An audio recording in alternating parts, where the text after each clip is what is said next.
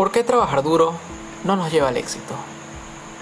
Hay veces donde por más que nos esforcemos, no podremos lograrlo. Donde por más que trabajemos muy duro, no podremos conseguirlo. A lo largo de la vida, las personas tienden a darse cuenta de esto. El problema está en que desde pequeños se nos enseña una única manera de hacer las cosas.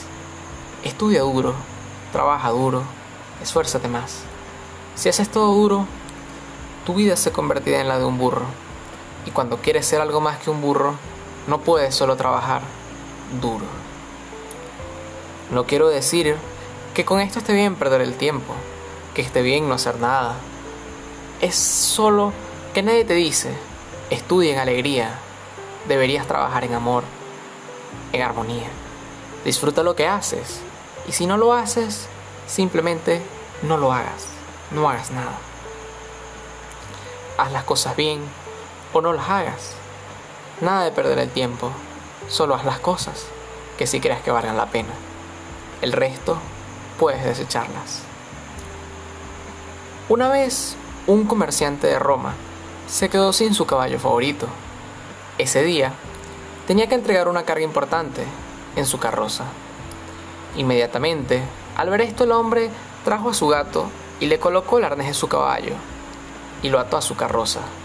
Comenzó a gritar, ¡Acelera! ¡Acelera! ¡Jala! Las personas comenzaron a observarlo.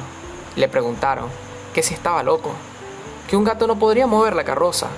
Él solo contestó, tranquilos, tengo el látigo de mi mejor caballo. En otra ocasión, el sol y el viento estaban compitiendo sobre quién era más fuerte. Decidieron ver quién podría quitarle el suéter a un joven que caminaba por la acera. El viento comenzó a soplar fuerte, cada vez más fuerte, hasta casi hacer un tornado. Y entre más soplaba, el hombre se enredaba más con el suéter. El viento se rindió y el sol procedió a intentarlo. Solo se asomó, observó al hombre y le sonrió al joven. Él se quitó el suéter por su cálido gesto. Nuestro tiempo aquí es un recurso limitado y todos los días lo estamos desperdiciando. Cuando seas realmente consciente de esto, dejarás de ser un perdedor y comenzarás a tener éxito.